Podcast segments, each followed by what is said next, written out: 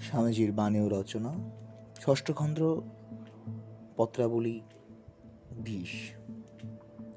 প্রমোদা বাবুকে লিখিত ঈশ্বর জয়তী প্রয়াগধাম, সতেরোই পৌষ, একত্রিশে ডিসেম্বর, আঠারোশো উননব্বই। পূজ্য পাদেশু, দুই একদিনের মধ্যে কাশী যাইতেছি বলিয়া আপনাকে এক পত্র লিখিয়াছিলাম, কিন্তু বিধাতার নির্বন্ধ কে খণ্ডাইবে? যোগেন্দ্র নামক আমার একটি গুরুভ্রাতা, চিত্রকূট ওঙ্কার নাথাদি দর্শন করিয়া এই স্থানে আসিয়া বসন্ত রোগে আক্রান্ত হইয়াছেন সংবাদ পাই। তাহাতে তাহার সেবা করিবার জন্য এই স্থানে আসিয়া উপস্থিত হই। আমার গুরু ভাই সম্পূর্ণ সুস্থ হইয়াছেন।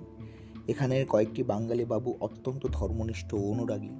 তাহারা আমাকে অত্যন্ত যত্ন করিতেছেন এবং তাহাদিগের বিশেষ আগ্রহ যে আমি এই স্থানে মাঘ মাসে কল্প বাস করি। আমার মন কিন্তু কাশি কাশি করিয়া অত্যন্ত ব্যাকুল হইয়াছে এবং আপনাকে দেখিবার জন্য মন অতি চঞ্চল। দুই চারি দিবসের মধ্যে ইহাদের নির্বন্ধাতিশয় এড়াইয়া যাহাতে বারাণসী পুরপতির পবিত্র রাজ্যে উপস্থিত হইতে পারি, তাহার বিশেষ চেষ্টা করিতেছি। অচ্যুত আনন্দ সরস্বতী নামক আমার কোনো গুরুভ্রাতা সন্ন্যাসী যদি আপনার নিকটে আমার তত্ত্ব লইতে যান, বলিবেন যে শীঘ্রই আমি কাশি যাইতেছি।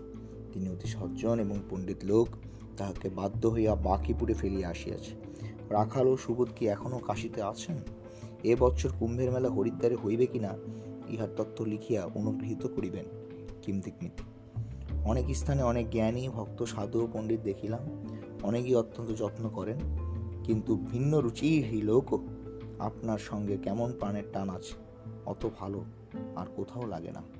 দেখি কাশীনাথ কি করেন। দাস নরেন্দ্র ঠিকানা ডাক্তার গোবিন্দ্রচন্দ্র বসুর বাটি চক এলাহাবাদ।